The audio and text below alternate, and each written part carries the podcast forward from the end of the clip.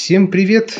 Вас приветствует баскетбольный подкаст «Баскетбол сквозь время». После долгого перерыва мы вновь выходим в эфир и, можно сказать, начинаем наш второй сезон. И этот, так скажем, первый выпуск после долгого перерыва будет посвящен продолжению, продолжению разговора о Юти Джаз времен Джерри Слоуна.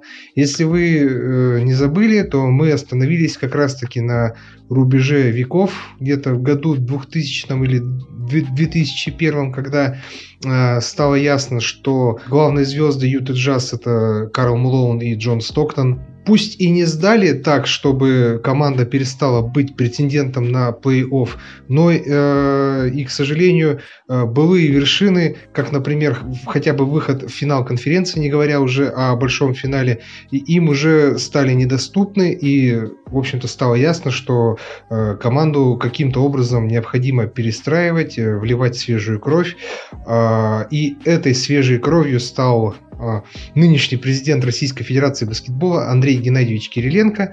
Так вот, именно с появления его в команде Юти Джаз мы и начнем сегодняшний разговор. А помогут нам вспомнить э, ту Юту, э, прежде всего, мои собеседники, это э, Егор Бобко. Приветствую всех, друзья. И Лев Мунблит. Добрый-добрый вечер. Итак, Андрей Геннадьевич у нас был выбран на драфте эн бэ а девяносто девятого года, приехал в эн бэ а через два года. И как вы думаете, стал ли он действительно свежей кровью, которая смогла усилить команду, но при, при этом, на мой взгляд, все, все-таки усилила недостаточно, и, а может быть, и время той команды уже просто давно прошло. Наверное, предоставим слово сначала болельщику Юты, который был очевидцем. Ну, как сказать, следил больше за этим. Да, давайте я попробую. А, коллеги, ну, мне кажется, что Андрей Геннадьевич а, стал той самой свежей кровью, которая была нужна, но недостаточно одного было Андрея Геннадьевича. То есть а, вся команда менялась а, крайне, а, ну, крайне мало... А, игроки оставались все те же, один-два человека, которые вливались, так как, такие как Андрей или э, кто-то, кто был подписан в э, межсезонье. Э, это были, э, кроме Андрея, по сути, в основном в, это, в этот период времени э, Юту пополняли не очень э, серьезные игроки, не ключевые. И в связи с этим команда долгие, на, на долгое время оказалась в формате вот команды, которая вроде как за счет э, общего уровня в плей-офф попадает, но что с этим делать дальше, непонятно, потому что молодые соперники в те годы основным камнем преткновения, насколько я помню, был Сакраменто Кингс. Вот, э, которому команда проигрывала э, несколько сезонов подряд. Даллас был, которому проигрывали, Сакраменто был, которому проигрывали. То есть, э, скорее всего, в тот период времени были нужны, наверное, более серьезные изменения, но по тем или иным причинам они не происходили, ну, вплоть до э, окончания, по сути дела, карьеры Мэлоуна и Стоктона в Юте. Тот, тот самый год, который мне удалось посетить Юту и познакомиться с ними со всеми. А, ну да, я согласен. В принципе, вот именно... Я бы даже не сказал бы, что Даллас, просто Даллас в двухтысячном году же их выбил из плей-офф, как я помню. Вот именно, что Сакраменто стал таким камнем преткновения, и неудивительно, ведь Сакраменто именно тогда, вот две тысячи первый, две тысячи второй, две тысячи третий год, короли тогда, наверное, выше, выше всех, выше всего в своей истории подняли голову и реально претендовали на титул, и были одной из сильнейших команд эн бэ а. Ну, я думаю, что о, о тех королях мы еще обязательно поговорим, потому что та команда обязательно э, заслуживает э, отдельного разговора. Ну, по поводу свежей крови, ведь действительно, ведь кроме Кириленко даже и, собственно, и вспомнить-то некого, кто, ну, по большому счету, кто вот приходил э, тогда в ту команду. Мне вот, например, э, только вот разве что Мэтт Харпринг вспоминается, который одно время подавал большие надежды, но после серьезной травмы, в общем-то, с баскетболом завязал. И сейчас, кстати, именно он же работает, по-моему, комментатором, ну, вот именно э, домашним комментатором Юти Джаз. Если, если я не ошибаюсь. Да, все правильно, он работает домашним комментатором. Мэтт, кстати, в тот сезон, когда он играл, это вот как раз был тот год, когда я там был, мне очень нравился, как играл. У них был Доннил Маршалл какое-то время, но, насколько я понимаю, этот человек был немножко... по моей информации, которая была в тот момент у меня, он был немножко не в командном тренде, скажем так, не нашел общего языка в раздевалке и, собственно говоря, несмотря на то, что он был достаточно сильный баскетболист, не смог принести максимальную пользу команде. Ну, а ты, Егор, что скажешь про ту Юту уже заката Мэлоуна и Стоктона? Я в целом согласен с Львом, что, в принципе, из-за того, что клуб вовремя не получил, ну, мы, кстати, эту тему цепляли еще в прошлый раз, что, возможно, было... Еще раньше надо было как-то пытаться оживить эту Юту, а сейчас, как бы, уже когда Мэлоуну и Стоктону было под сорок уже фактически, то, как бы, уже, по сути, можно было только доживать свой век этой команде. И, как бы, Кириленко приехал в лигу уже, когда две главные звезды были... мягко говоря, на излете своих карьер. Но, Егор, Егор, я хочу отметить, что старели все-таки они красиво, вот согласитесь. Нет, вот... старели красиво, да. Спору нет. Я к тому, что, в принципе, я сомневаюсь, что уже тут можно было реально что-то оживить прям вот ну, сильно, ну, вот ну, на да, тот момент да. Как бы. Когда им еще было хотя бы вот тридцать пять, еще вот, ну, к примеру, mm-hmm. то еще, конечно, да, вот когда уже было тридцать, тридцать девять и сорок, по-моему, или около того, как-то так, то как бы уже сложно было что-то поменять.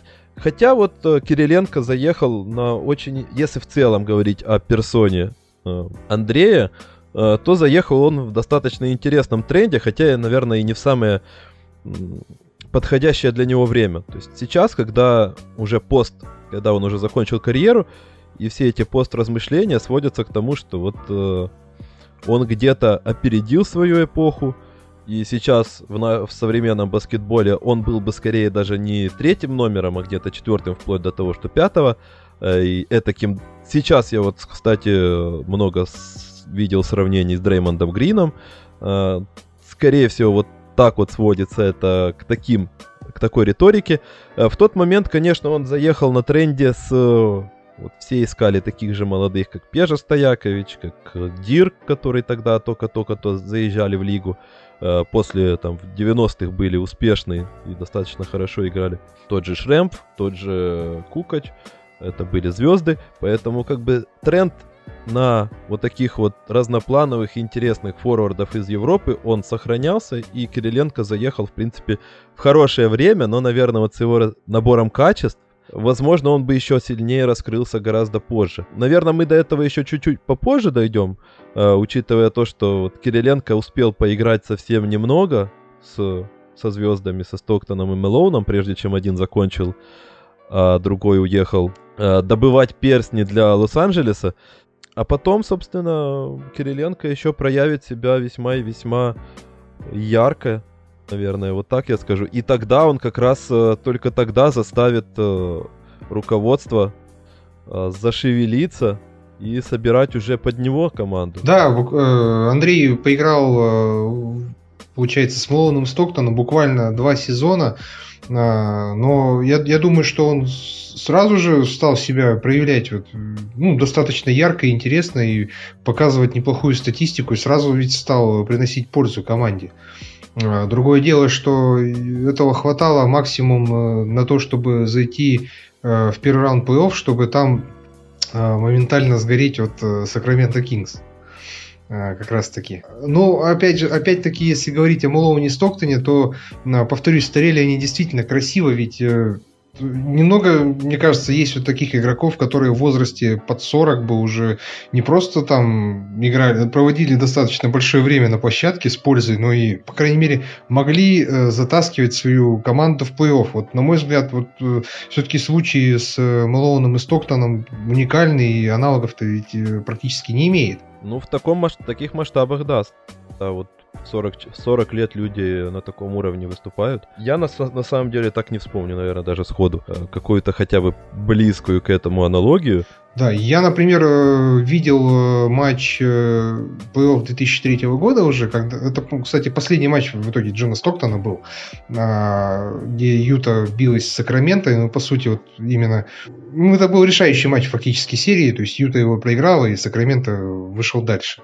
Так вот, и там было видно, что там, э, я смотрел с комментариями Романа Скворцова, как раз таки Роман вот всю игру восхищался, вот смотрите, что Джон Стоктон творит сорок лет, что через него идут все атаки, что э, он и ассисты раздает, и просто даже вот именно вторые, третьи передачи, то есть... Вот, то есть вся игра шла через него. Ну, я могу сказать, что я в тот как раз сезон оказался в Юте, и, честно говоря, это были, получается, первые матчи, которые я в своей жизни видел в эн бэ а живую. Мне показалось просто, что Джон Стоктон немножко не с этой планеты в качестве игрока. Вот э, есть какие-то э, аспекты игры, мне даже сложно это передать, наверное, как-то словами, это на уровне эмоций и чувств, что называется, больше. Э, я буду субъективен, естественно, как человек, который всю жизнь болеет за эту команду и э, почитает Джона Стоктона практически как баскетбольного бога. Но э, реально э, я... даже не вспомню, на, на, вот, что, вот, сколько я видел игр различных, чтобы был человек, который обладал настолько блестящим э, видением площадки, которая позволяла, на мой взгляд, именно то, насколько он понимал игру, насколько он видел площадку, несмотря на то, что, конечно, в защите он уже сбавил в тот, тот момент, это уже невозможно было сказать, что э, Джон э, в сорок лет и Джон, там, условно, э, десять лет до этого, это один и тот же игрок в защите. Но в плане игры в нападении это, на мой взгляд, было что-то невероятное. Потому что то, как он раздавал свои передачи, то, как он видел площадку и даже перехватывал мячи еще в то время. Ему, конечно, было тяжеловато играть один в один против своих молодых оппонентов. И довольно часто, надо признать честно, разыгрывающие соперника могли много отгрузить. Но вот именно с точки зрения игры в атаке, по-прежнему, несмотря на возраст, это было что-то с чем-то просто, ну, не передать. Я помню, что просто невероятно. Именно от его игры, вот те четыре матча, что мне удалось посмотреть в Юте, именно от его игры просто невероятные впечатления. Да, а каким тебе, кстати, молодой Кириленко, э, Кириленко запомнил? Я могу сказать, что э, в Юте он был всеобщим любимцем, это точно. Зрители просто обожали. Мне, ну, на тот момент все-таки Андрей был больше игроком... Ну, он, по сути, и был всю карьеру ролевиком. Нельзя назвать Андрея игроком, который э, большую часть времени где-то э, являлся... Э, не где-то, в Юте, там, я не знаю, понятно, что он приезжал в ЦСКА. В ЦСКА, когда он был в сезоне, он, наверное, был бы... Он был, наверное, наверняка был основным игроком, лидером. А в Юте все-таки... При, Ну, может быть, какой-то короткий период между Стоктоном, Мэлоуном и э, приходами там Уильямсов, Бузеров и так далее. Может быть, Андрей играл, скажем так, совсем уж ключевую роль. Но в целом он был ролевиком, очень важным для команды, который работал и в защите, и в нападении на, э, так сказать, на оба фронта и очень активно. Э, он нравился зрителям, потому что он был очень самоотверженным всегда игроком, очень много работал на площадке и э, появлялся везде, то есть и под кольцом, и на периметре, все, он пытался закрыть все. Он был молодым, и, естественно, как и большинство молодых игроков, они обычно очень активны, стараются вот по максимуму взять все на площадке. Вот такое было впечатление от него. Я даже помню, как э, мне на глаза, как у меня даже был, был этот «Спортэкспресс», там прям на, на первой странице даже было вынесено, что вот э, Кириленко стал первым россиянином, который в эн бэ а набрал тридцать очков. Это э, Юта тогда зарубилась с Лейкерс Фила Джексона, и у Кириленко вышла своеобразная дуэль против Коби. Вот, потому что Коби там тоже, по-моему, набрал за тридцать очков. То есть Юта в итоге проиграла, но там, восторг все равно, вот, что наш игрок набрал тридцать очков. Вот, то есть, действительно, вот Кириленко, э, с одной стороны, вроде бы приехал уже поздно, вот, но с другой стороны, э, по факту, он действительно, он скорее всего, скорее был очень важным, э, полезным для команды, но скорее ролевиком, чем э, первый, второй, или, не знаю, даже местами даже и третьей скрипкой. Ну, я, кстати, хотел сказать, что встречал такое мнение, такое, даже такую формулировку, что у Кириленко было... слишком европейская такой ментальность и образ мышления. Он как бы он мог бы быть звездой более яркой, Просто у него он немножко по-другому мыслил э, на паркете, и он никогда намеренно где-то не выпячивал э, свое вот «я», э, и действовал гораздо более командно, и много жертвовал в, во благо команды, хотя мог бы, наверное, там набирать двадцать пять очков там в тот же сезон три-четыре, когда он, по сути, остался... Вот единственный сезон в карьере, когда он, наверное, был единственной звездой, э, ну, если не считать там Харпринга, и когда вот они затащили Юту, в...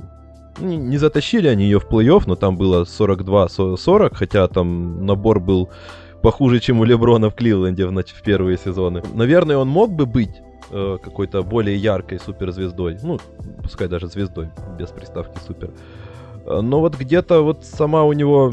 ментальность, он де- думал, наверное, где-то больше, шире, и где-то, возможно, сам вот был игроком немножко иного склада ума, э, чем вот какой-то там звезды, которых мы привыкли считать вот доминирующими. Ну, на самом деле, вот в том сезоне, о котором ты только что упомянул, Юта, по сути дела, немножко перестроилась под защитную игру, скажем так.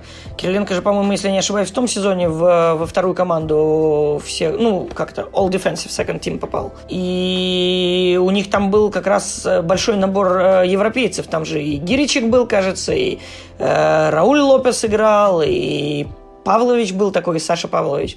Вот, они, они в достаточной степени перестроились, так сказать, более такие стали оборонительные, чем атакующие. Ну, как обычно, выигрывали все дома, проигрывали все в гостях, это стандартная история для Юты. Вот, ну, на самом деле, да, он не вышел на уровень такого тащера, не знаю, как правильно сказать, да, но, естественно, играл ключевую роль вот в эти... сезоны переходные между одним, одной командой Юты э, во главе с Мэлоуном и Стоктоном и другой, которая через несколько лет возникла уже с э, Уильямсом, Бузером и Окуром. Ну да, вот именно в сезоне ноль три ноль четыре Андрей, получается, лидировал ведь по всем показателям в Юте, э, кроме, ну, по всем основным показателям, кроме передач. Ну и на матч всех звезд единственный поехал. Да, да, да, да. Первый и пока что последний из россиян, который вот смогли вот попасть на, поехать на матч всех звезд и даже там какие-то минуты сыграть.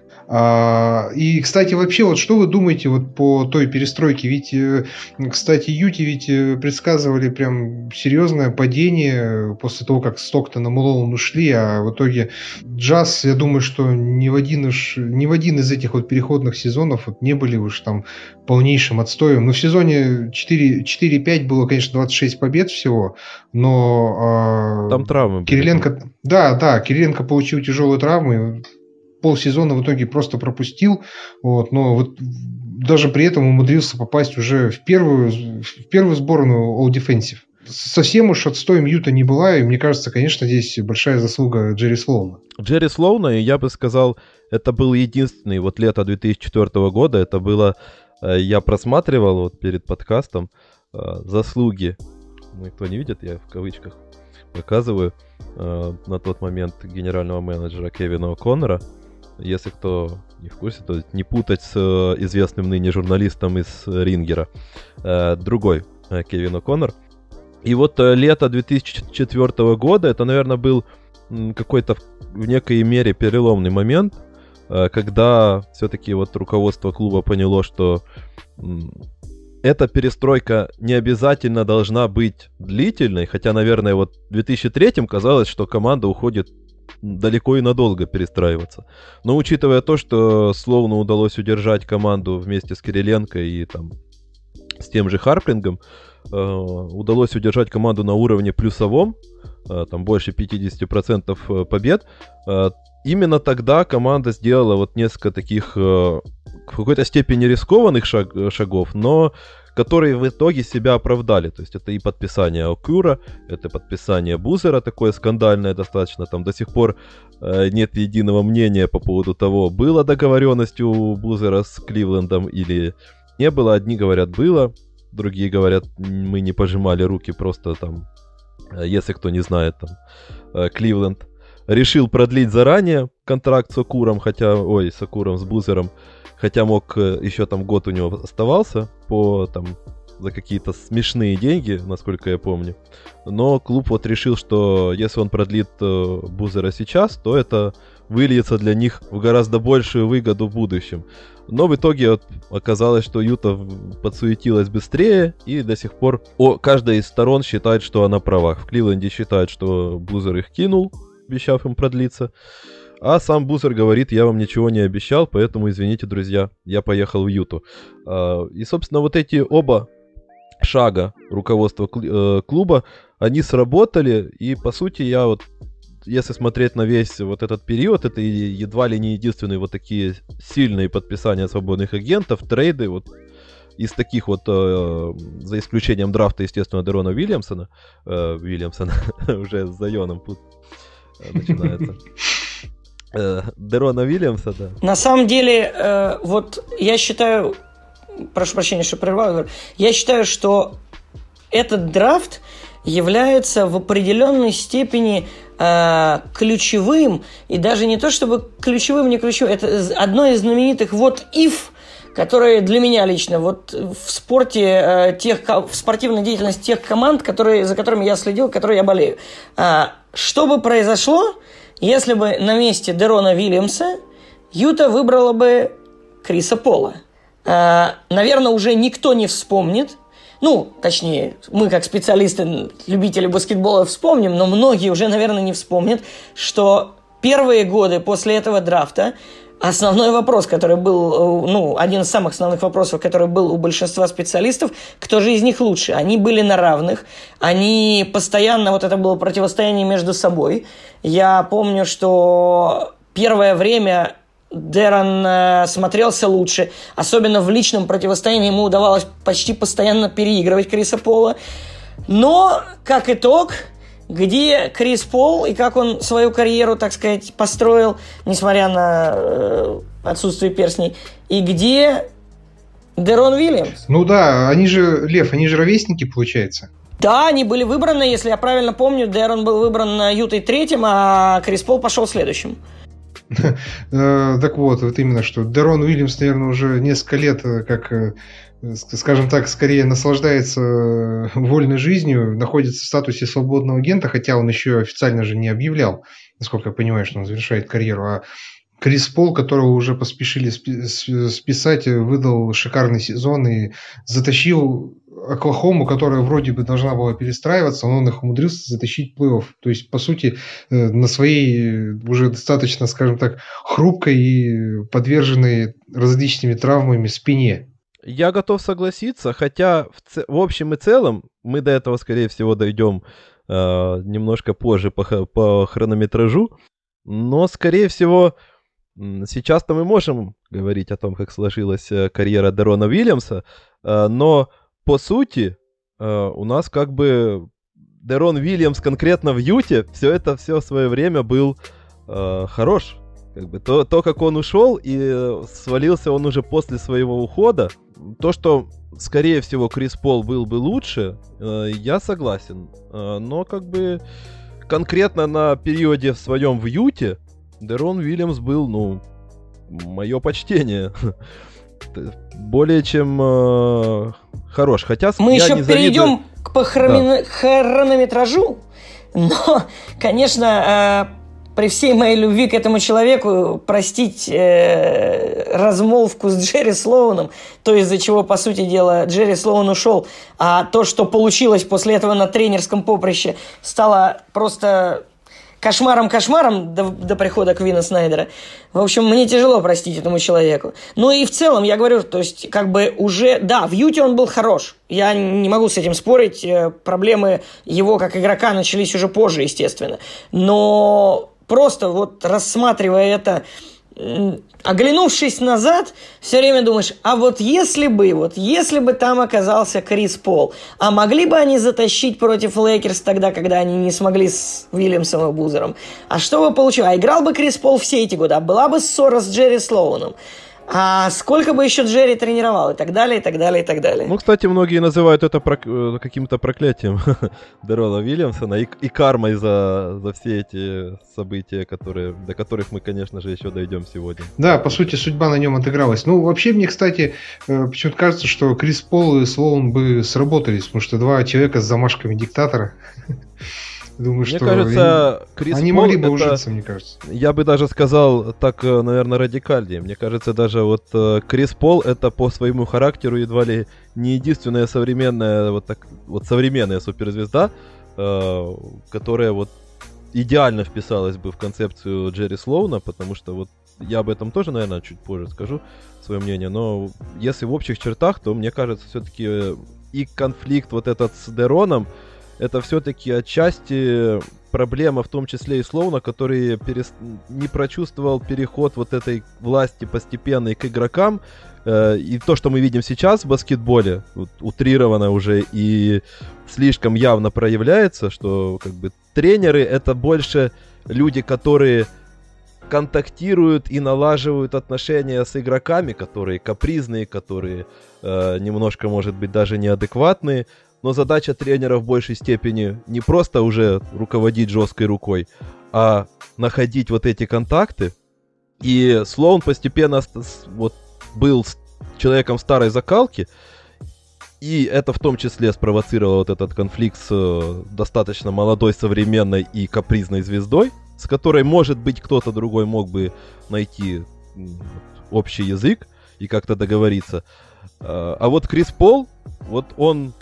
такой же олдскульный, такой же по своему характеру требовательный и такой вот хардкорный э, баскетболист. Вот с ним я точно уверен, что даже такой мастодонт и там динозавр тренерского цеха, как Джерри Слоун, они бы вот даже в сегодняшней э, лиге капризных звезд, они бы вот идеально работали бы хоть сейчас. У меня сразу же такая вот мысль промелькнула, что мне кажется, они друг другу идеально подходят. Вот. Ну и может быть, кстати, как раз таки, может быть, действительно Юта была бы лучше, чем, чем с Дероном. Даже та Юта, потому что все-таки, как мы знаем, у Криса Пола не только вот эти вот диктаторские замашки, о которых я сказал, но у него эти, действительно характер победителя. Хотя, несмотря на то, что по разным там причинам пока что он не... Ну, не получается у него выиграть перстень, и шансы с каждым годом становятся все более призрачнее. Вот. Но, ну, хотя последний сезон действительно получился классным в его исполнении. Вот. Но у человека действительно характер и ментальность победителя. Вот. Просто что победы пока к нему по разным причинам не приходят. Возможно, уже и не придут. Ну, может быть, но, по крайней мере, еще не все потеряно, если ему здоровье позволит. В принципе, говорю, мы же еще год, ну, полтора года назад мы его все списали, а фактически а оно вот как получилось, и мало кто, я думаю, ожидал, что вот в Оклахоме Крис Пол так себя проявит. Вот, ну, мы перенесемся, получается, в две тысячи пятый год, то есть у нас вот Юта была, в принципе, ну, практически перестроилась, и Дерон вот стал э, таким недостающим, последним недостающим и, возможно, наиболее важным э, кусочком вот этого самого пазла новой команды Юти Джаз, которая э, ну, стала, если не... Ну, конечно, не контендером она стала, потому что один выход в финал конференции все-таки, я думаю, что недостаточно, но Юта, по крайней мере, стала действительно очень... Э, стала достаточно серьезной силой на Западе, с которой обязательно нужно было считаться. И я думаю, что Дерон ведь уже и в первом сезоне себя проявил достаточно неплохо. Пусть Юта не вышла в плей-офф, но там, в общем-то, опять у них, я думаю, что опять у них там было бадание.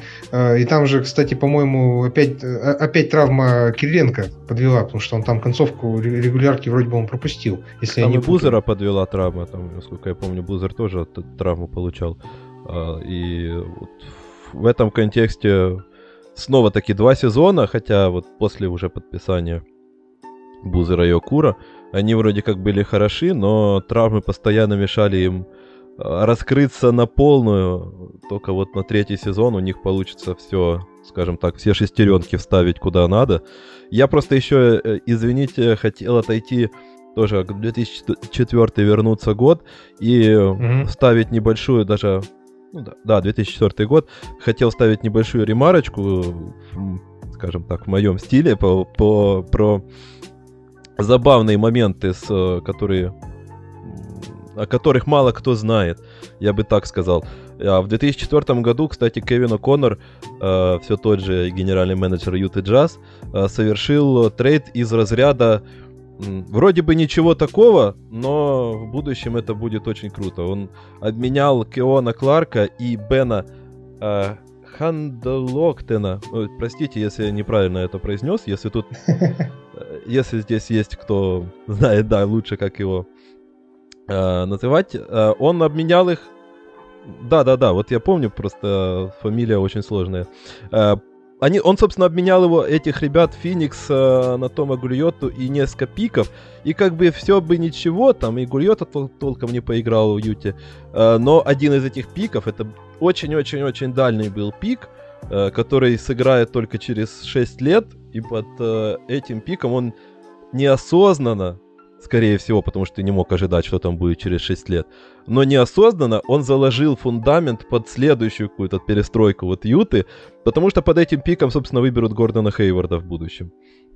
То есть вот э, вряд ли Кевин О'Коннор ожидал, что вот он э, в таком рядовом достаточно трейде, где там кого-то скинули, кого-то подобрали, не, неосознанно заложил фундамент э, на будущее команды.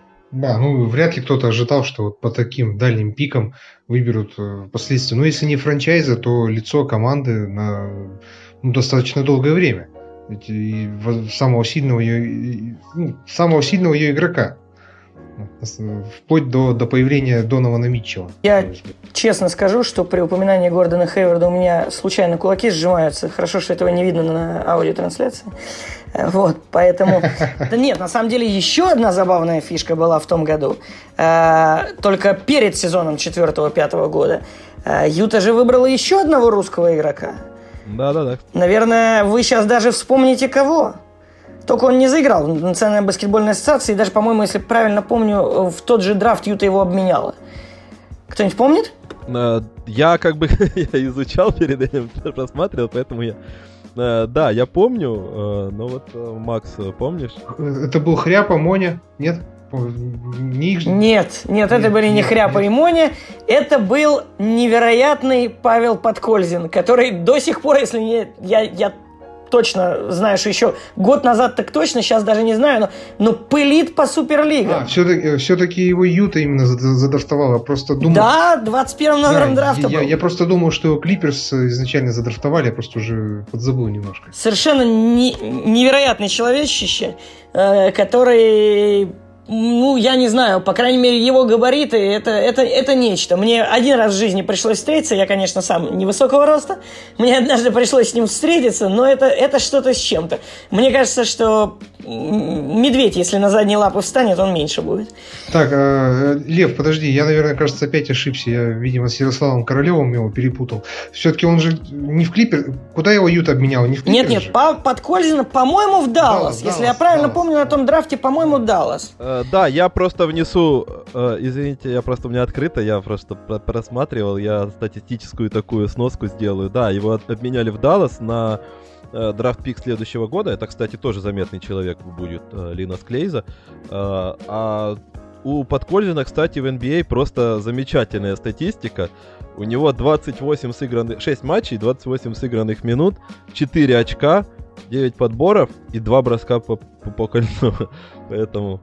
легендарные двадцать восемь минут и два броска по кольцу. Да, и еще ему довелось побегать все время даже, ну, лет пять назад, по-моему, пять лет же это назад было, в майке сборной России с нарисованным фломастером номером. То есть это была такая эпическая история, когда у нас сборная наша многострадальная в самый разгар правление госпожи Никеевой пыталась готовиться к чемпионату Европы, тогдашним под руководством Евгения Пашутина, и это же просочилось в соцсети, что вызвали Подкользина, который уже тогда даже не в Лиге ВТБ играл, не в ПБЛ, да, ну тогда Лига ВТБ уже была, то есть не, не в ВТБ, а в Суперлиге играл, в новосибирском Локомотиве, если не ошибаюсь, его вызвали, а формы не, формы не хватило с номером, там ему номер фломастером нарисовали, вот в такой вот форме он играл в товарищеский матч. То есть мне до сих пор, даже если покопаться, где-то можно эту фотку откопать, и, честно говоря, и, и, и грустно, и смешно одновременно. Вернемся, вернемся к Юти. Я хотел сказать, что давайте обратно поскачем к тому сезону, который Юта вышла из пике. И, на мой взгляд, это был один из достаточно знаменательных сезонов в истории Юты. Я бы сказал, не, не то что сезонов, плей-оффов. Когда, если я правильно помню, это же был тот плей-офф, в котором Кириленко плакал. Фишер вернулся после операции дочери в последней, в, в, в последней четверти или в третьей четверти, в третьей четверти матча с Голден Стейтом. И в итоге они прошли сам Хьюстон, прошли Голден Стейт и э, проиграли только Сан-Антонио уже в полуфинале конференции две тысячи шестой - две тысячи седьмой. Я правильно все помню? Не, ожи... да, не да, ошибаюсь? Да. Тогда, то, когда он то... плакал, да. Да-да-да, все верно. Ну, я, я так понимаю, что это действительно был такой э, ну, важный карьерный момент в э, истории Андрея внутри Юты. Он во всех недавних вот, э, прямых эфирах, эфирах в Инстаграме, сколько вот у него не брали интервью, все время там вспоминался этот момент. Я как тоже очень хорошо помню, что э, там действительно был такой тяжелый эмоциональный срыв у него, возможно, э, действительно по причинам того, что, э, ну, мне кажется, ожидалось, что он станет э, краеугольным камнем команды после э, ухода Стоктона и Мэлоуна. А в итоге э, в том сезоне он, по сути, был отодвинут, ну, на четвертую роль даже, получается, после Уильямса, э, Бузера и Окура. В любом случае, они э, блестящий плей-офф провели, в очередной раз оставив Макгреди в первом раунде. Он, помнится, никак не мог пройти первый раунд. Э, вот. И э, во, втором, во втором раунде играли с Голден Стейтом. Э, была действительно запоминающая серия. Голден Стейт был такой золо, э, золушкой, командой золушкой, которая обыграла в первом э, раунде в шести играх Даллас, первую команду конференции. Да-да-да. Самый знаменитый апсет, наверное, за последние годы. Да, и э, там э, я помню, что с Ютой была... Я бы не сказал, что там была очень тяжелая для Юты серия, потому что там, собственно, пять игр-то было всего, но там был знаменитый постер Бэрона Дэвиса через Кириленко, да, да, да. который тоже везде и всегда все вспоминают. Вот. И был знаменитый вот этот вот момент, когда э, у Дерека Фишера... Э, дочери делали операцию серьезную в Нью-Йорке, по-моему, и в день игры, и он прилетел, переоделся сразу, вот он прилетел на третью четверть, вышел, э, забил какой-то очень важный трехочковый в овертайме, и они выиграли. Вот сейчас вот, вот этот момент у меня вот в голове сидит очень хорошо, я помню, как это происходило, я смотрел этот матч в прямом эфире, вот эти все овации, когда он появился, побежал, и его причем, причем он же не просто, я, я, я, я как сейчас помню, там был, была ситуация, он выбежал из раздевалки и сразу на площадку пошел, то есть Джерри Слоун увидел, что он выходит, и сразу отправил его на площадку. То есть вот, кстати, еще... Еще один штрих к портрету Джерри Слоуна. То есть, вот действительно, вот он, видимо, почувствовал, что эмоции своего игрока, и сразу же выпустил. Я считаю, что это невероятно круто и трогательно. Это, знаете, вот момент сравним, вот, если мы аналогию найдем в футболе, то вот с, скажем так, с матчами жизни Вадима Евсеева в две тысячи третьем году, когда его дочери тоже делали э, серьезную операцию на сердце перед э, стыками с Уэльсом, но, но он не только в них сыграл, но еще и стал, по сути, главным героем, Вы, своим голом выведя нашу сборную на чемпионат Европы две тысячи четыре. Там, конечно, получилось по-другому, точнее, вообще не получилось, но это уже другой разговор. Вот. Но вот здесь, конечно, с Фишером еще круче получилось, то есть вот, прямо вот после операции, приехав, и вот сразу выйдя, выйдя и вот так вот, честно говоря, действительно, это крутейший момент. Да, очень жаль, кстати, что он вернулся после этого в Лос-Анджелес, где еще успеет стать чемпионом, в отличие от Юты, к сожалению. У Юты, кстати. Хотя, кстати, я хотел отметить в дальнейшем, не то чтобы гениальная работа была у генерального менеджера, но в общем и целом Потом был ряд э, достаточно интересных и неплохих таких выборов э, у Юты, э, в том числе и трейдов, и подписаний, и выборов на драфте. Там потом будет и Пол Милсепан, и Ронни Брюер будет, и Кайла Корвера они выменяют. А, Егор, игра с Корвер ведь уже тоже стал элементом той самой команды, которая вышла в финал конференции. То есть, ну, важным, по крайней мере, достаточно. Ну да, да, да, я... В общем и целом говорю за вот этот временной mm-hmm. отрезок. Mm-hmm. Я ранее, вот когда вспоминали предыдущие франшизы, вот э, обращаю на это внимание, насколько генеральные менеджеры правильно работают и хорошо выкручиваются из таких ситуаций, когда э, нужно вот э, подбирать уже костяк более-менее сформирован, и нужно под него подбирать э, недостающие элементы, там каких-то ролевиков. Далеко не всегда это так легко, как кажется. И вот в этот момент, ну, достаточно непло- неплохо отработал генеральный менеджер. Другой вопрос, что какой был вот этот апсайд у основного костяка и что было дальше, мы, в принципе, уже знаем прекрасно и можем сказать точно. А, я думал, что ты опять вспомнишь про украинский след в истории Юты, потому что... Не, украинский след, да, он будет тоже как раз вот после всех событий и финала, он уже на следующий... Ну, вот этим же летом, после вот всех этих событий, конечно же, приедет в Юту Кирилла Фесенко. И проведет, кстати, ну, гораздо больше, чем Подкользин. Все-таки... Замет, ну, не то чтобы прям уж заметный, но сто тридцать пять матчей он наиграет за Юту, это уже... Ой, даже сто тридцать два матча, прошу прощения, еще были три матча за Индиану. Но неплохо наиграл. Тоже человек с удивительной фактурой. На самом деле, мне очень запомнился. Я помню, что в те годы я регулярно, я, я регулярно в те годы читал Desert News, это основная газета, которая выходит в Солт-Лейк-Сити, и э, очень часто, тогда еще интернет был не так развит, всяких твиттеров, и, я даже не помню, был тогда твиттер или нет, сейчас в основном все получаешь такую информацию из твиттера в основном, тогда еще, наверное, всего этого не было, э, или было, но... Я не увлекался, что называется. И довольно часто видел, что журналисты пишут о проблемах Кирилла Фесенко по... в отношениях с Джерри Слоуном. Они не сходились характерами, видимо, потому что, насколько я понимаю, Кирилл не сильно любил работать, а Джерри не любил тех, кто не работает. Вот. Но и там были свои, как бы... Такие э, приятные моменты, была какая-то, сейчас уже не вспомню, но там есть тоже определение э, The Kirilla Фесенко Game. Какая-то была игра, которая тоже, по-моему, в плей-офф, то ли против Денвера она была, нет, не, значит, не в плей-офф, потому что с Денвером они не, не играли в плей-офф. Но какая-то была вот игра, где Кирилл очень хорошо сыграл э, и запомнился, и вот до сих пор как бы это одна из таких игр, которые в Юте вспоминают все время тоже журналисты, когда вот при упоминании Фесенко. Он достаточно, достаточно серьезную роль играл в команде. Не сказать, что он был совсем уж там двенадцатым игроком.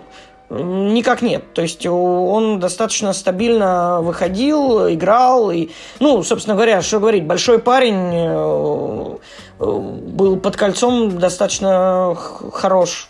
Ничего не скажешь. Но у Юты в те годы был самый главный камень преткновения – это Лос-Анджелес Лейкерс. Там уже, к сожалению...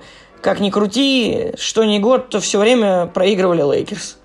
Да, но вот именно в том сезоне ноль шесть ноль семь проиграли в финале конференции будущим чемпионам из Сан-Антонио Спёрс. И, кстати, вот про Кириленко хотел сказать, это ведь действительно такой достаточно очень спорный сезон ведь для него был. Он ведь много интервью раздал. Я помню, что я читал интервью его в «Спортэкспрессе», когда он был крайне недоволен, когда он там заявлял о том, что задумывается о смене команды, что ему не доверяют, там, и так далее, и так далее, и так далее. И, в общем-то, чем этот эмоциональный срыв закончился, мы все прекрасно знаем. Во-первых, в две тысячи седьмом году Андрей стал чемпионом Европы в составе сборной России, то есть, причем стал как, действительно ее... важнейшим игроком при этом. А, ну и он все-таки остался в Юте и, в общем-то, смирился со своей ролью. По-моему, классный сезон выдал вот именно ноль семь ноль восемь, насколько я помню. То есть, действительно стал таким, ну, важным и полезным игроком, пусть и ролевиком, но он, по-моему, тогда же он стал, если я не путаю, Сейчас скажу. Да, а нет, это я, я путаю, да, это в сезоне ноль пять ноль шесть он стал все-таки самым лучшим блокирующим э, во всей лиге. Все-таки уже, все-таки потом он действительно улучшил свою статистику и стал, остался в команде, стал важным игроком, но большего, чем вот именно, чем в тот сезон ноль шесть ноль семь э, вместе с командой ему добиться, к сожалению, не удалось. То есть именно как раз-таки вот Лев правильно сказал, что камень преткновения стал Лейкерс, стали Лейкерс, которые тогда снова стали претендентами на чемпионство. И, к сожалению, Юта каждый раз на них натыкалась в плей-офф и ничего, ничего с ними поделать не могла. Ну, кстати, ирония судьбы, что какая-то небольшая, что лучший сезон Юты был за вот этот вот отрезок Андрея Кириленко в клубе. Именно в тот сезон, когда... в худший сезон Андрея Кириленко в клубе. Вот как-то так это в истории и останется. Хотя вот печально, наверное. К сожалению, при Джерри Слоуне, получается, у нас в команде большего уже добиться так и не удалось. Сезон ноль семь ноль восемь, в принципе, еще был более-менее стабильный, когда вот Юта вышла во второй раунд, обыграв в первом, опять-таки, многострадальных Хьюстон Рокетс. Если я не ошибаюсь, там ведь уже не было на тот момент Макгреди, или был еще? Не припомню сейчас, ну, это можно посмотреть, я думаю, не проблема. Я помню, что в том сезоне в Юту перешел один из моих самых любимых баскетболистов Кайл Корвер. Это человек, который мне очень запомнился. Он дважды приходил в Юту, но вот это было его первое появление, и, честно говоря, на моей памяти он остался одним из самых, наверное, крутых ролевиков, которые были за все время, что я смотрел команду. Человек, который фантастически бросал трехочковые, просто фантастически. И я не знаю, вот по мне, каждый раз, когда что-то было нужно, вот, вот от, от него, он всегда выдавал на ура. То есть и, и штрафные он всегда бросал совершенно феноменальными процентами, я помню, чуть ли не, не под девяносто, если не за девяносто. И трехи это... вот просто что-то с чем-то. Я перепутал, да, как раз-таки в две тысячи седьмом, то есть уже после, то есть в межсезонье после выхода в финал конференции Кайл Корвер приехал в Юту и, в общем-то, сразу стал любимцем публики. Вот. Ну, сезон ноль семь ноль восемь, в принципе, еще можно занести Джаз в актив, а вот дальше уже для Юты наступили достаточно трудные времена. То есть в сезоне ноль восемь ноль девять там были и травмы, и были уже, думаю, на мой взгляд, уже были и проблемы с дисциплиной того же Дерона, то есть там в какие-то он... Я, кстати, прошу прощения, гриппал. проверил, э, Макгреди был. Был, ну вот. Просто решил проверить, да-да-да. То есть для Юты камень преткновения Лейкерс, а для Макгреди камень Юта, преткновения да. Юта. Да-да-да, то есть все так никак вот не мог пройти первый раунд, будучи суперзвездой. Да, вот же действительно проклятие.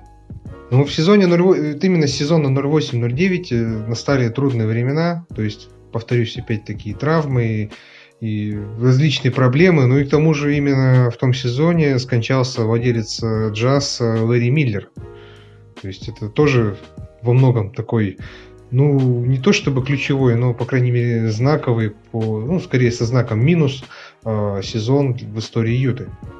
Ну, это, кстати, тоже важный, наверное, момент в контексте все того, все той же истории с Дероном будет. Что на тот, на тот момент, на момент истории с Дероном, э, Ларри Миллера уже не было в живых. Человека, который все это время поддерживал Слоуна, даже тогда, когда сложные моменты, когда казалось, что Слоун упирается в свой потолок и не достигает результата. Всегда Ларри Миллер поддерживал его, вот эту атмосферу семейную и так дальше. А вот его сын тогда не был в той истории также однозначен и пытался вот всеми силами на тот момент, почему это все, одна из причин, почему все закончилось именно так, что в Юте вот очень хотели, ну я не нахожу лучшего эпитета, кроме как умаслить свою главную звезду, и поэтому, конечно же, вот в той истории очень многое было позволено Дерону, а он жаловаться побежал именно владельцу на Джерри Слоуна, а владельцем уже на тот момент был э, не человек Слоуна, если можно так выразиться, а человек совершенно другой. На самом деле, из того, что я знаю про эту историю, опять же, это вот то, что я читал и слышал, там не совсем было дело во владельце или не во владельце, дело было в том, что просто Джерри сам принял решение именно в тот момент, когда у них вышла эта, по сути, перебранка, он сам принял решение об уходе. То есть он, он же известен был всегда очень таким жестким характером, суровым, да, и принципиальным был очень мужиком, и он сказал, что просто вопрос не в том, что... там кто-то хороший, кто-то плохой, а что-то из серии «I'm too old for this shit». Э, ну, в общем, что молодые уже все, он уже не может контролировать таких людей, как э, вот молодые звезды, и э, на этом все это заканчивается. И там, мне кажется, что будь даже э, Ларри Миллер э, жив, э, вряд ли мы ему удалось переубедить Слоуна э, в той ситуации. Он, так сказать, принял это решение, мне кажется, уже в перерыве, даже еще до того момента, как матч закончился. Вот перебранка же у них была в перерыве этой игры с Чикаго.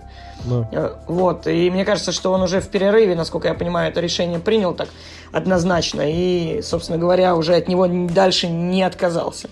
Вот. Получается, что последние вот эти сезоны и год, когда умер Ларри Миллер, и следующий год, э, несмотря на то, что Юта плей-офф-то выходила. Кстати, вот я понял все-таки о сезоне две тысячи девятом - две тысячи десятом. Вот тогда они играли с Денвером в первом раунде, с Кармело. И э, именно вот в той серии была игра, которая очень хорошо провел Фесенко. Вот именно тогда. Я все вспоминал, когда же она была.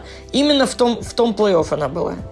Да, и я как раз-таки перепутал, там, там вот именно Кириленко-то вот именно в этом сезоне пропустил концовку и по- пропустил первый раунд как раз-таки против Денвера, но Юта даже без него сумела выбить Кармело и компанию в первом раунде плей-офф, но опять-таки ничего не смогли они противопоставить будущим чемпионам Лейкерс, уступив во втором раунде со счетом ноль четыре.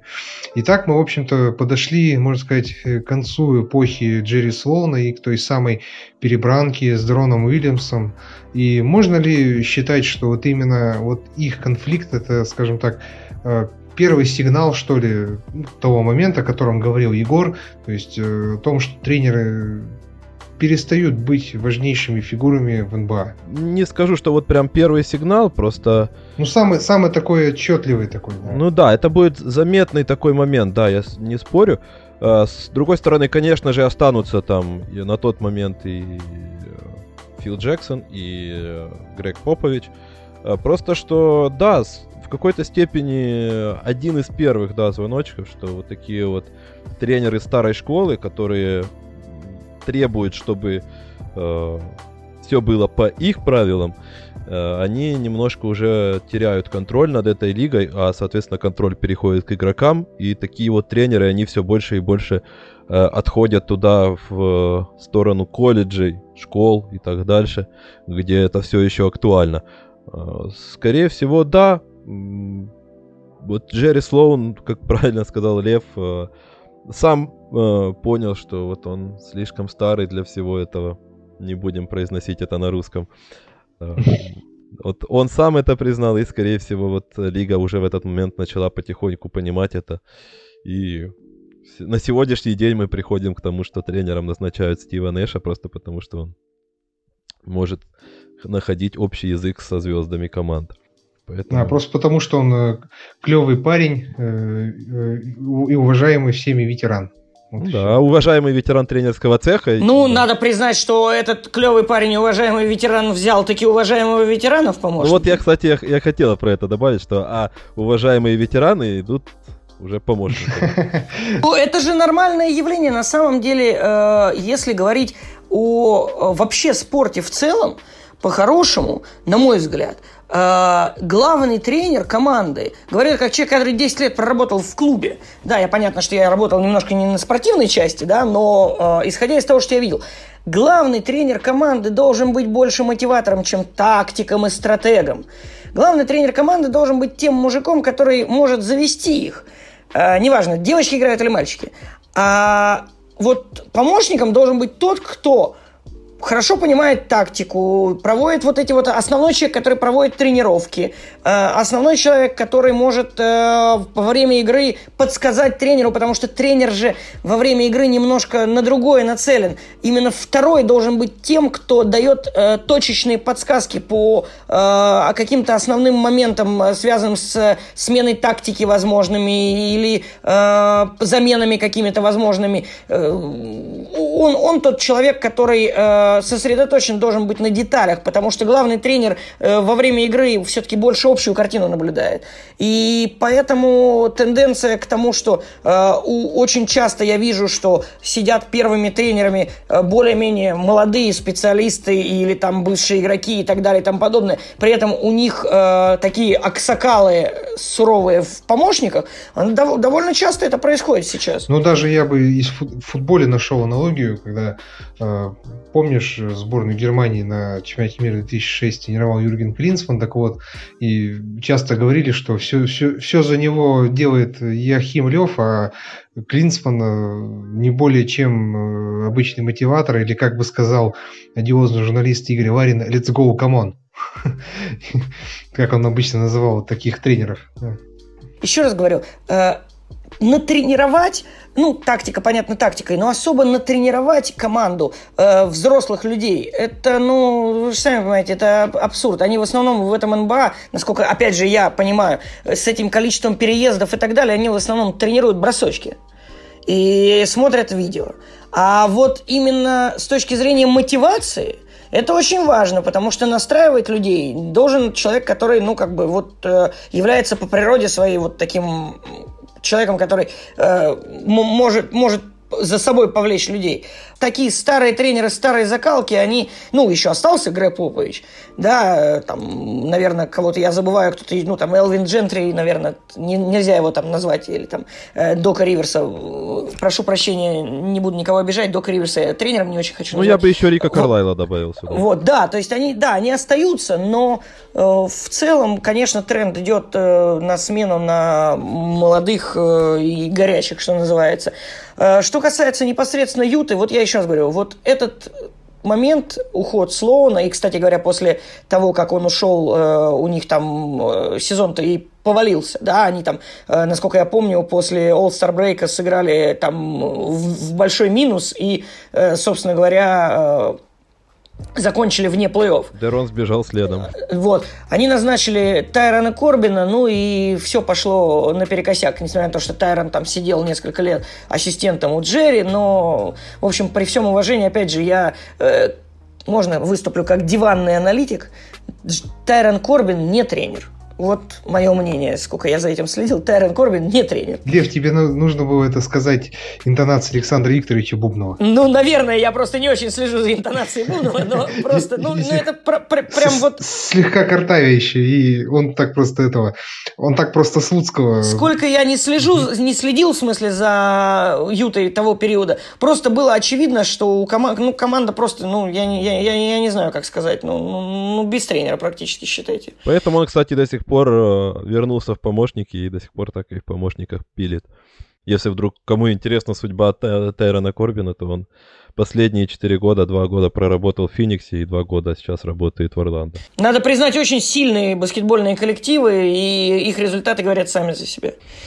Безусловно, да.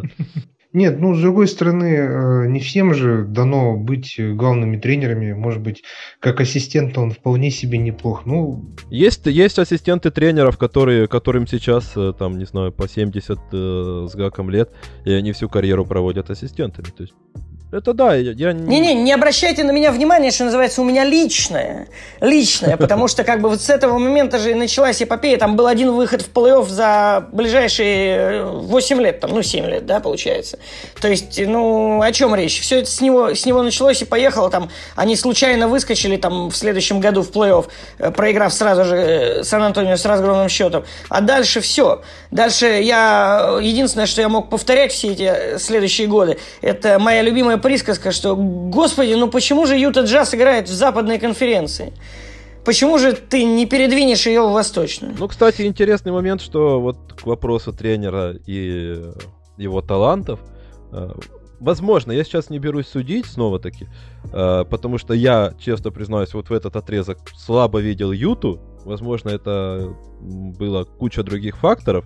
Но как бы все лучшие, ну, многие э, игроки той команды, вроде там Милсепа, Джефферсона, они уйдут из Юты и делают резкий рывок. То есть Джефферсон потом, конечно, развалится, но на определенном этапе они сделают э, резкий рывок э, в своем уровне. То есть, как бы, э, оглядываясь назад, вот этот состав был на тот момент весьма неплохим. Возможно, где-то не хватило именно тренерского таланта, чтобы добиться большего. Так прекрасный был состав. Если взглянуть на игроков, действительно, ну там были какие-то провалы с выборами на драфте, в частности, там Трея Бурка, да, там, например.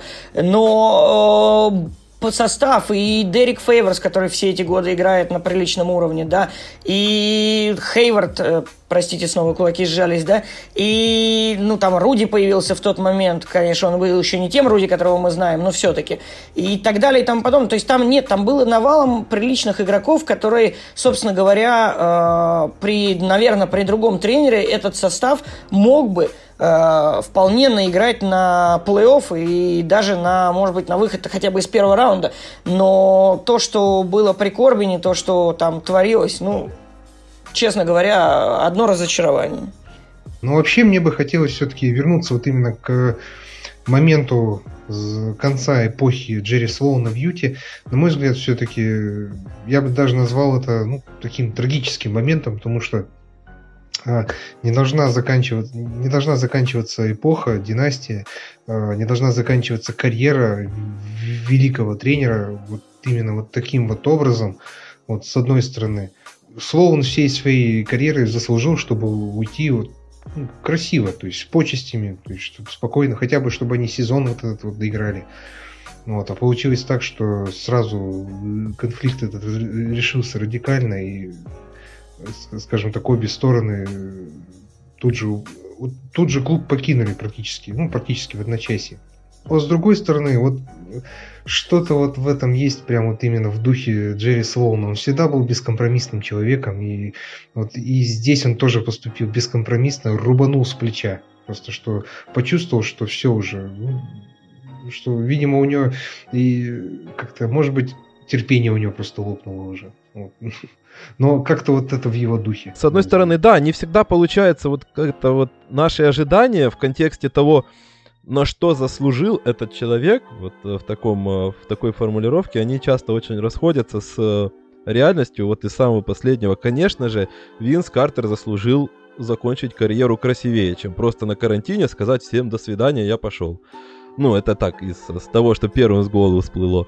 Но вот иногда так получается, тем более, что, во-первых, Джерри Слоун, как ты уже правильно сказал, ушел очень символически для самого себя, то есть вполне в своем духе, и вот красивее, чем если бы команда ушла в перестройку, начала бы сыпаться уже с ним, и он бы ушел там где-нибудь уставшим и бросил бы слабую какую-то команду в процессе перестройки и так дальше, он ушел, собственно, победителем. Ну, то есть команда после него уже посыпалась, что было тоже крайне символично. Во-вторых, конечно же, как мы знаем, в дальнейшем Дерон, кстати, с Джерри Слоуном помирились, и это немножко сглаживает эту историю, возможно. Да, да, это... Не для болельщиков Юты, наверное, но в общем и целом, наверное...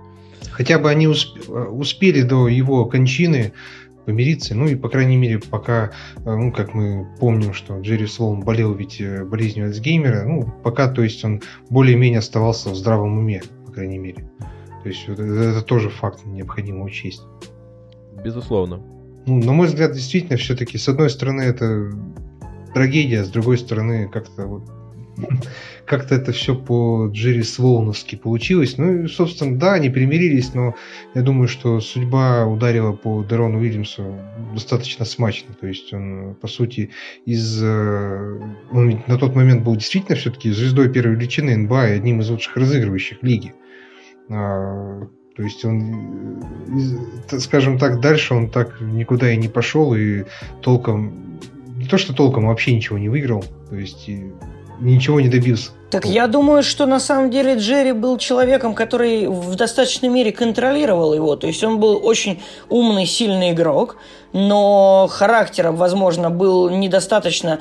Э- Хорош, давайте, я, я не хочу находить нужные прилагательные. Э, характером был недостаточно хорош для того, чтобы э, быть, э, ну, как бы, вот, э, звездой, вышедшей из-под контроля, да, играющей в другой команде при другом тренере. И потом все, э, после того, как это произошло, он уехал, там уже были совершенно другие э, тренеры, другие партнеры и...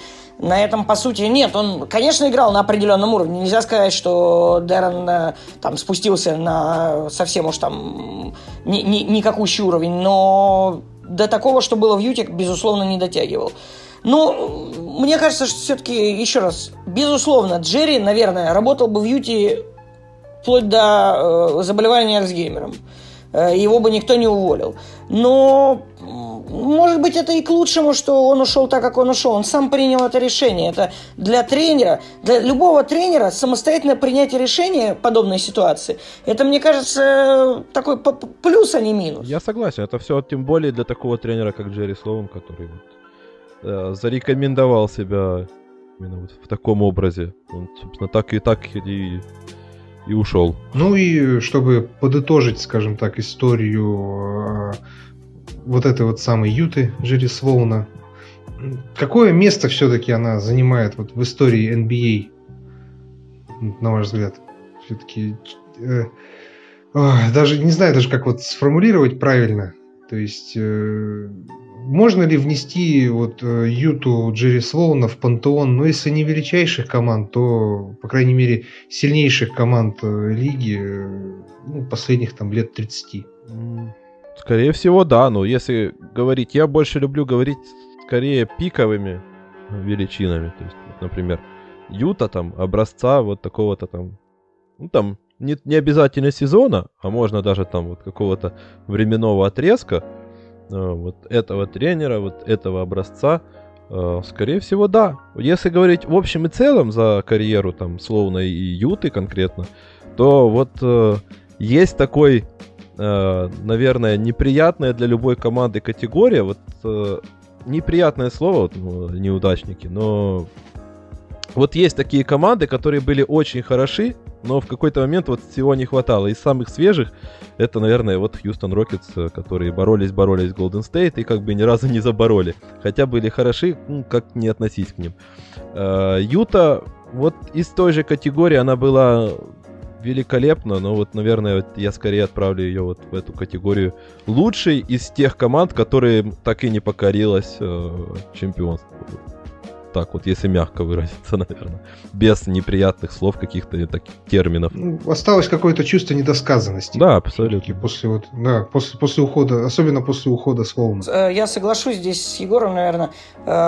Если брать девяностые, ну, давайте вот пиковую Юту, да, и бессмысленно брать Юту все-таки Бузера и Уильямса, потому что, ну, что, один выход в финал конференции, мы же здесь не будем обсуждать, какие команды, которые выходили в финал конференции и так далее. Это, это знаешь, это, это скорее с Мемфисом можно сравнивать эпохи Grit and Grind'а. Вот, то есть, если брать Юту пикового этапа, вот, финалов с Чикаго, ну, наверное, за девяностые годы это была самая сильная команда, которая не добилась чемпионства.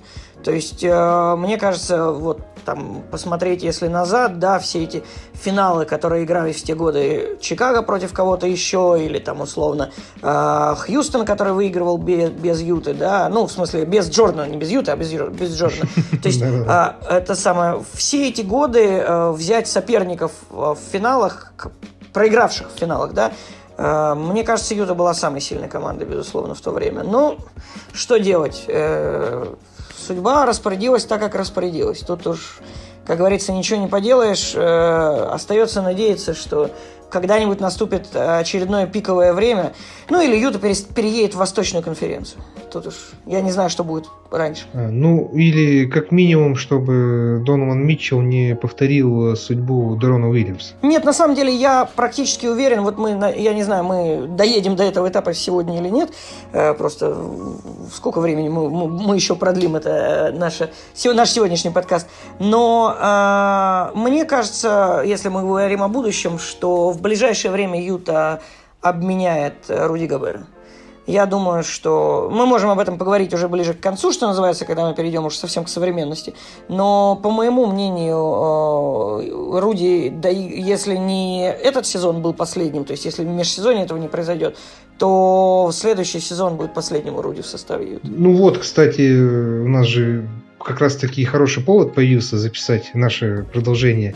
Продолжение нашей истории о, о Юте Джерри Слоуна, ведь как раз-таки у джазменов поменялся владелец. Да, это очень важный ключевой момент, потому что, э, во-первых, было очевидно, что в процессе пандемии, что у семьи Миллеров значительные финансовые проблемы, судя по тому, что была информация по поводу увольнения большого количества сотрудников и так далее, и так далее, да, и э, продажа команды, имеющая под собой два, опять же, ключевых момента. Да? Первое – это то, что команда остается в Юте, не будет переезжать.